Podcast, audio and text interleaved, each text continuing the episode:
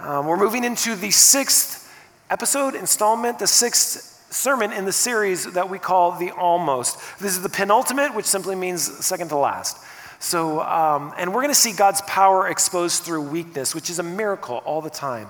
And, you know, we've been talking about all these traditional miracles miracles of nature, miracles of healing, miracles of resurrection, miracles of even exorcism. That's what we've been dealing with. But today we're dealing with something that's a little bit different. And you might not think that they're miracles, but as we look at these two stories, you'll recognize that they really are miracles. But before I ask, before we start, I want to ask you a question. What is the hardest thing that you've ever done? The hardest thing that you've ever had to do. I want you to think about it, think about it in your head, think about it in your heart. Um, and how were you able to do it? Was it just your, like, you know, grit, your stick to itiveness? Was that just strong enough? Was it, was, it, um, was it in your hands? Was it something that you could control? Was it something that you created for yourself and it made it hard to get through? What was the hardest thing you've ever had to go through? I have two hardest moments two hardest moments. And um, the first one was when, and I've mentioned these before, but um, the first one was when my daughter was born. And as she was being born, we recognized that she was breech, and um, kind of at the last moment. And so they whisked my wife and the gurney away and um, threw some scrubs at me and said, We'll come get you. And I'm like, What for? Because um, I don't know what to do. And um, so I'm standing there, I've got the scrubs on, the, the machines are still blinking, and all of a sudden I recognize that I could lose everything that mattered to me. And I had this moment of clarity of like, oh no, this, this could be it. And just the will to continue to go on, the will to not just break down and fall on the floor and just cry was just incredible. It was one of the hardest moments of my life. And obviously, probably the second hardest moment of my life, I mean, I, am not ranking them, but another hard moment in my life was um, when my dad asked to have his drain pulled from his chest cavity, knowing full well that at that moment he would start to die for real, and that as his lungs filled up, he would ultimately succumb to essentially drowning. And, um, and that conversation that I had with him when when that's what he asked for, and the doctor walked out, and my wife, and my mom, and my sister walked out. And I looked at him and I said, Dad, are you okay? And he said, Yeah, I have faith, but I'm going to miss you guys. And walking through those next few hours were some of the hardest things I've ever had to do. But you know, when we have to walk through something really difficult, sometimes a simple faithfulness to God is miraculous. And today we are looking at the faithfulness of Jesus and of Paul as they look towards the work that they were being given. And today's text may not seem like miracles, but they are. The willful continuing in the face of evil, in the face of difficulty, in the face of suffering can be an incredible insight into this world that we've talked about called the almost. The way the world was supposed to be and the way the world will be again and how we see it expressed most profoundly in the miracles of Jesus. But today, we're talking about the miracle of staying the course. So there's two situations one, Jesus, and one with Paul. And I thought we'd see how Jesus had miraculous fortitude in the face of difficulty, and then how Paul, a follower of Jesus, handled it as well. So we're going to be reading from Matthew chapter 26, and then we'll go to, I think it's 1 Corinthians or 2 Corinthians. We'll get there. Um, but we're starting Matthew 26. We'll be reading from the New Living Translation. If you're at home, we, we read from the New Living Translation. It begins like this Then Jesus went with them to the olive grove called Gethsemane, and he said, Sit here while I go over there to pray. So the word Gethsemane means olive press, and it is a grove of olive trees where he was going. Now, we go there in, in our, on our summer tours, and just for the record, I, I, want you to know we made the decision this week to, um, to to cancel this summer's, or really postpone until next year, this summer's tour. Um, a couple of reasons. Number one, there wasn't a lot of traction. We had some people that had put deposits down, but not probably enough to make it a real great trip, and we want to make sure we always have a good experience. Secondly, um, with the work that we've been doing with the North American Division and this sort of thing, they, they have a pastors' conference. 7,000 pastors are coming together before the general conference session um, which is somewhere. And um, I think we're going to Kentucky.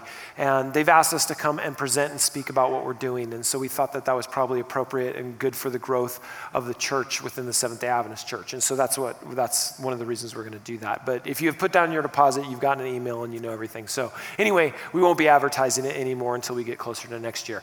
However, all that to say, when we go there, it's fascinating when you go there because there's still a grove of olive trees. And most tour guides, as you walk by this grove of olive trees, they go, and these are the trees that Jesus prayed under. And our tour guide's like, no, that's not, that's not true. Um, he's like, yeah, olive trees don't, don't live 2,000 years, just so you know. I think they live about like three or 400, if I remember correctly. And somebody here is probably like an olive tree person. And you're like, that's not true. Um, I don't know. They don't live 2,000 years, though. We'll say it that way. And um, anyway, Jesus is there, and he said, sit here while I go over to pray because he brought some people with him. Who did he bring? He took Peter and Zebedee's two sons, John, James and John, and became anguished and distressed. So he brought his inner circle. And we all have the inner circle of friends, don't we? Whether it's from high school, junior high, college, graduate school, whatever. They know you, you know them, and they have your back. And we all need these people, even if there's only one of them. We need somebody who has our back. We need an inner circle of friends that we can that will walk with us through the difficult times. And this was a difficult time for Jesus because it says Jesus, and the better interpretation is that Jesus was crushed with anguish. I don't know, have you ever felt crushed with anguish? Man, that's a powerful phrase. And there was a reason that he was crushed with anguish, not simply because he had a big job to do. It wasn't about the responsibility that he was taking on, but it was because he recognized that he was doing it alone. He knew the impending struggle was something that was difficult. And while, while misery loves company, suffering needs support. And Jesus was searching for that. He didn't get it with his friends in the way that he was hoping for as, we, as the story unfolds, but he needed their support. And we've all had friends who have dropped the ball. The second reason why this was so difficult was that he recognized that he was about to be isolated from his father, where he knew, you know, where he had never been separated from his father before. And so he knew the impending struggle was something that would take him away from the source of love and joy and peace and compassion in his life. And this was probably his humanity talking. And we all know this suffering alone is always worse. And in fact, today, I guarantee you there are people in this room, it might be you, who are suffering and you're suffering silently. You're suffering alone and you think that no one understands the struggle that you're going through. No one has felt the way that you do. And you are being torn up inside and you think you have to do it alone. I'm here to tell you today, you don't have to do it alone. Not only is there a God who understands your suffering, knows it, and has been through 10 times more than you could ever go through, you also have a community of people that God has called to surround you and lift you up in the midst of your suffering. We are a church, friends. What it means to be a church is that we don't let people suffer alone. It means that we coalesce around them and we hold them and we carry them through when they can't walk anymore because that's what it means to be a community of Christ. We didn't come together just to consume worship. We didn't come together just to hear a good sermon. We came to be we came together to be the body of Christ, and that means when one of us hurts, we all hurt. And that means we take care of each other. So if you feel like you're alone today, you are not. And you need to reach out to somebody. Whether it's your circle of friends, whether it's somebody you don't even know here, we are here to help you. That's what we commit when we walk in this building and say we are Crosswalk Church, friends. Jumping back into the story, Matthew 26, 38, he told them, My soul is crushed with grief to the point of death. Stay here and keep watch over me. He felt like he was dying from a broken heart. He's in deep sorrow. And Jesus needed the emotional support of his friends, frustrated that it doesn't necessarily happen. And it's crazy to think that God put his heart in the hands of his friends and said, Just work with me here. And really, what was so hard about his request, right? Stay awake a little bit. Now, there's probably nothing. However, to suffer with someone means to step into their shoes, and this is hard, and the disciples had a hard time doing this. I, I used to work with a guy named Dustin Aho. We're still good friends. And um, he, we worked together for a while. He was from Africa, and he, he would say to me, Oh, that's not my monkey. Oh, that's not my monkey. And after a while, I was like, Why do you keep talking about monkeys? What do you mean here? And he said, Oh, well, here's the thing. In Africa, if a monkey's following you, it means you probably fed it. And so now it's your monkey. He's like, so I make sure that I don't feed anybody else's monkey because I don't want it to be my monkey. He was talking about problems, right? He'd be like, oh, that's not my monkey, that's your monkey. I'm not feeding that monkey. And I was like, oh, that makes sense. Stop saying it. It's weird. Um, but, but no, and this is, right, that's what you do. We are here to take one another's monkey, right? I'll stop saying monkey because I know it's getting weird. I get it. But, but we're here to take one another's burdens. That's what we're supposed to do. And then it says this in 2639. He went on a little farther and he bowed his face to the ground, praying, Father, if it is possible, in this cup of suffering, if, let this cup of suffering be taken away from me. Now you notice, he doesn't say, I'd like to give you this cup of suffering. He says, if this cup of suffering can be taken away from me. It's in the passive tense. So he's saying, listen, if you want to take it, here it is. Yet in the same breath, he says, Yet I want your will to be done, not mine. Jesus, and friends understand this, he miraculously gave up control. The miraculous might not have been just in the radical obedience, but actually in the radical submission, in the super submission that he said. In the midst of his struggle, in the midst of his turmoil, he says, Not mine, but your will. And, and this prayer is a miracle every time someone prays it. Every time you pray this prayer in your life, it is a miracle because you are giving up control of your life. You are dying to self and you're giving it away to God. That is a miracle of faith, friends. It is not something that is easy to do. And, and listen, you may have been following Jesus a long time and never said this. Yes, Jesus is Lord of your life, but you haven't given him everything yet. You're holding back. You've got something on the back burner just in case this God thing doesn't work out. That's not radical obedience. That's agreeing to be in proximity. Radical obedience says, Not my will, but your will. Radical obedience needs unreasonable submission.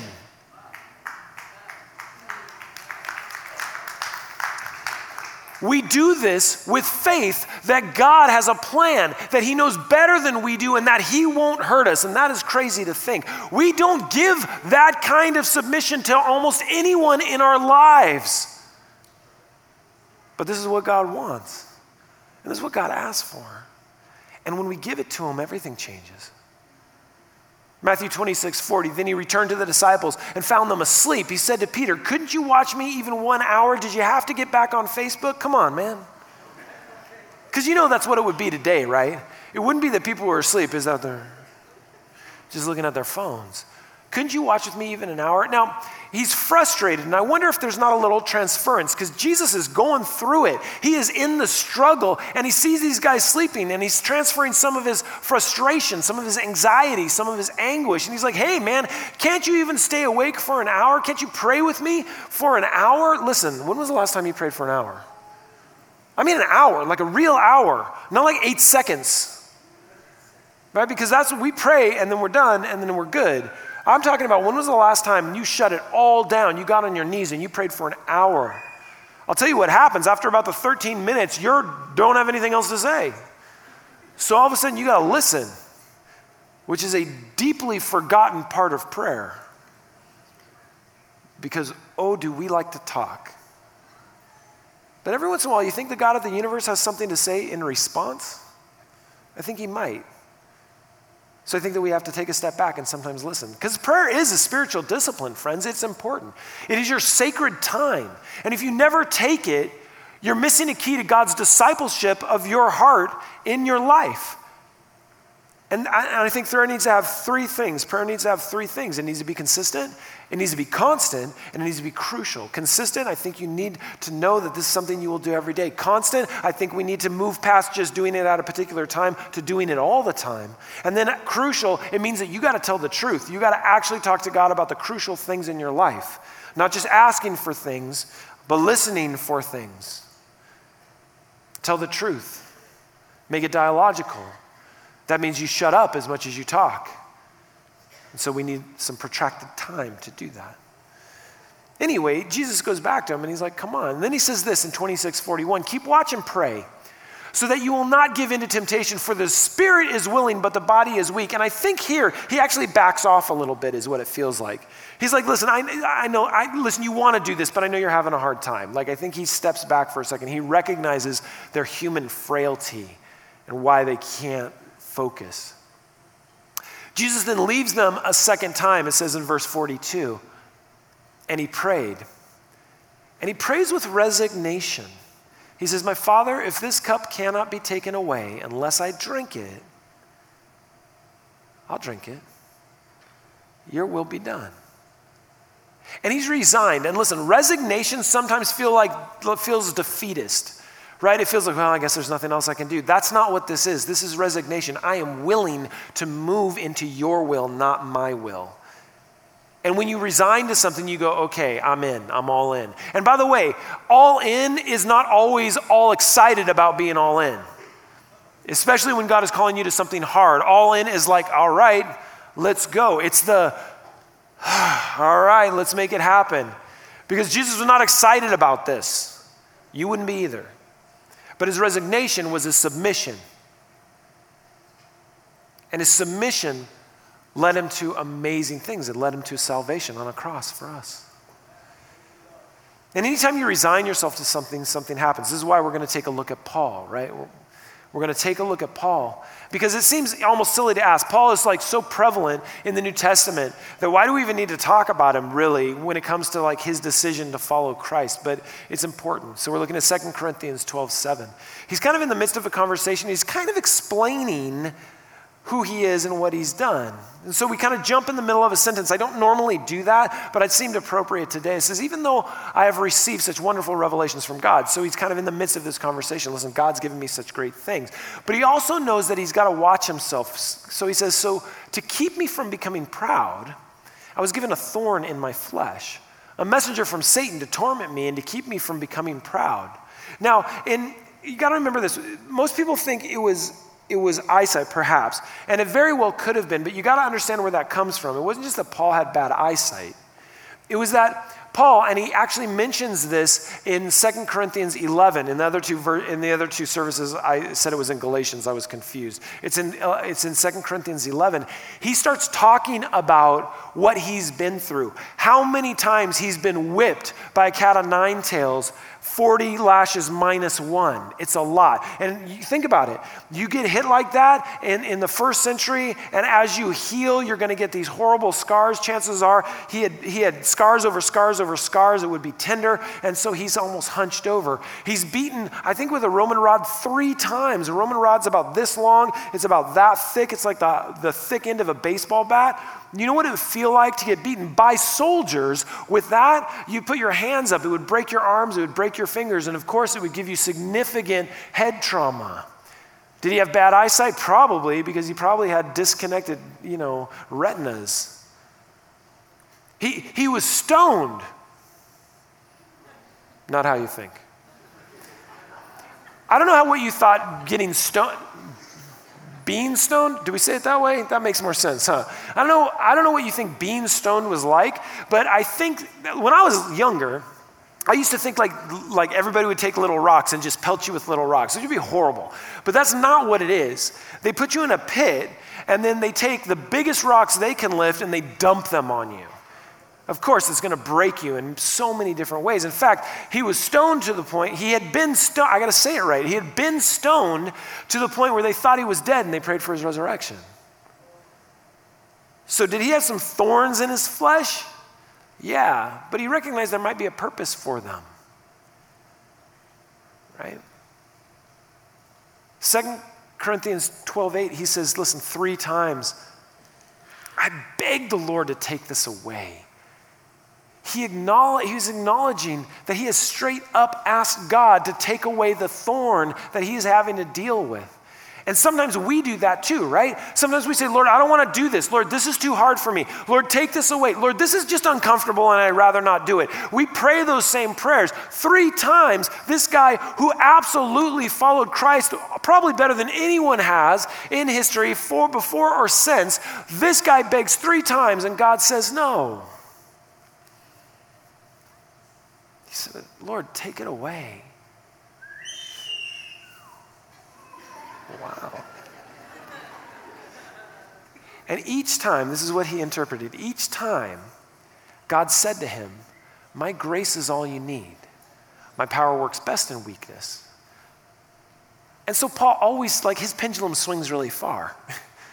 So now I'm glad to boast about my weaknesses. He said, "Listen, I got this I got these weaknesses so God wouldn't make me proud. Now I'm proud to boast about these weaknesses." So that the power of Christ can work through me. Paul recognizes that there's something else at play here. It's not simply his desire, it is God at work helping him focus. And so I wonder this do you believe that grace is all you need? I mean, really, that grace is all you need? Because if you believe that grace is all you need, you would chase different things in your life. You would chase the grace of God. You would chase the relationship with God more than you would chase the things in your career, the things in your life. You would chase what God has for you and what God wants for you, that free gift of salvation that He gives. His grace is sufficient for everything that you need. And listen, what does it, what does it mean that God's power works best in weakness? The almost that we're talking about is very contradictory. God uses fools, He uses the weak, the frail. And honestly, the not so bright. You've read about the disciples, right? You see, God chooses all the wrong people to do all the right things. God chooses all the wrong people to do all the right things. Every hero of Scripture had some pretty serious failing. God made the miraculous happen because he was willing to work beyond what anyone could have expected, beyond the tools that people had naturally. Because when you say yes to God, it is a miraculous yes, and God will do miraculous things with you. The almost is revealed in the weaknesses that we have. And it's not even that we necessarily become strong, but it's because we remain, we abide and we recognize that this is the place to be, even amidst the suffering, even amidst the unsure, even amidst all of it, we are asked to have radical obedience and super submission. And so Paul's pendulum swings even further in 2 Corinthians 12:10, and he says, That's why I take pleasure in my weaknesses. So now I'm not even boasting about it. Now I'm taking pleasure in my weaknesses. Like, come on, Paul, easy and in the insults and in the hardships and in the persecutions and the troubles that I suffer for Christ. For when I am weak, then I'm strong. Then I'm strong. Paul decided that he was all in. These sentences and these phrases don't make sense to most of us. Even to so many of us who call ourselves Christians because we still got something on the back burner. We haven't jumped all the way in. We haven't believed that grace is actually sufficient, that grace is actually enough. Because I guarantee you, if we believe that, we would be the crazy ones. We would be doing the things that people think are foolish because God uses foolish things. We would be the ones who would step away from things that seemed comfortable because we were ready to move into a different way. Is our obedience radical? That's the question. I mean, to the point of foolish. When you say you believe that the grace of God is enough, are you stepping out in faith at all? Are you scared about what is next? Because if you're not, is it even faith? Is your submission complete? Have you given your life, not just your heart, but your life over to the will of God? And are you willing to suffer for it, even if we don't even know exactly what that means?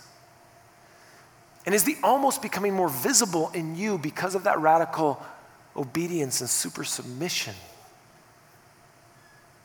Because there's a group of people where it was becoming more visible. A century ago, a band of brave souls became known as one way missionaries. They purchased one way tickets to the mission field without the return half. And instead of suitcases, they packed in coffins because they knew they were never coming home. A.W. Milne, I'm not sure that's how you say it, but it's M I L N E. A.W. Milne was one of those missionaries. He set sail for the New Hebrides in the South Pacific, knowing full well that headhunters who lived there had martyred every single missionary that had come before. Some say that they were cannibals. But Milne didn't fear for his life because he'd already died to himself. His coffin was packed. So he gets there, and then for 35 years, he ministers to these people, he lives among them, and he loves them. When he died, 35 years later, the tribe members buried him in the middle of their village in a place of honor. And inscribed on the epitaph of his tombstone, it says, When he came, there was no light. But when he left, there was no darkness. He didn't fear for his life because he had given it away a long time ago. He stepped into the unknown that is the almost because he was already living there. He recognized that grace was all that he needed from God. So he packed his coffin and he went. What will they say about your life? What will they say about mine? Radical obedience? Super submission? Or slow obsolescence? He believed once, but he never did anything with it. She was all in, it felt like, but then we didn't know what happened to her.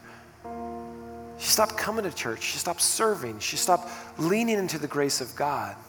She got really good at her job. There's no place for God in her competency anymore. What will they say about your life?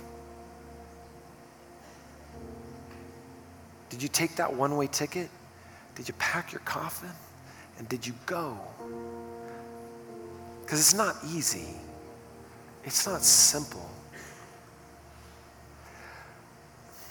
But it is the only way to live if we call ourselves Christians. Because there's no half measures in Christianity. Because when Jesus went to the cross, he didn't almost save you. He saved you completely. And so that's how we have to live our lives. Let's pray. Jesus, Lord, give us that one way ticket. Teach us to pack our coffins. And Lord, just use us in our weakness. Carry us through. When we step out in faith, knowing that this is something that you want, well, it feels like there's a lot to worry about. We really have misplaced our worry. Because you provide, and your abundance is enough.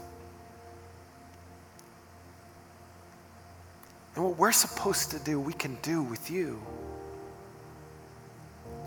So, Lord, if you want to take the cup away, go ahead. But if not, we'll drink it. We'll take it. We'll rejoice in our sufferings.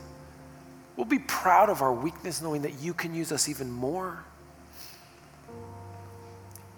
Because with you, Lord, that's when we see a victory. Pray this in your name.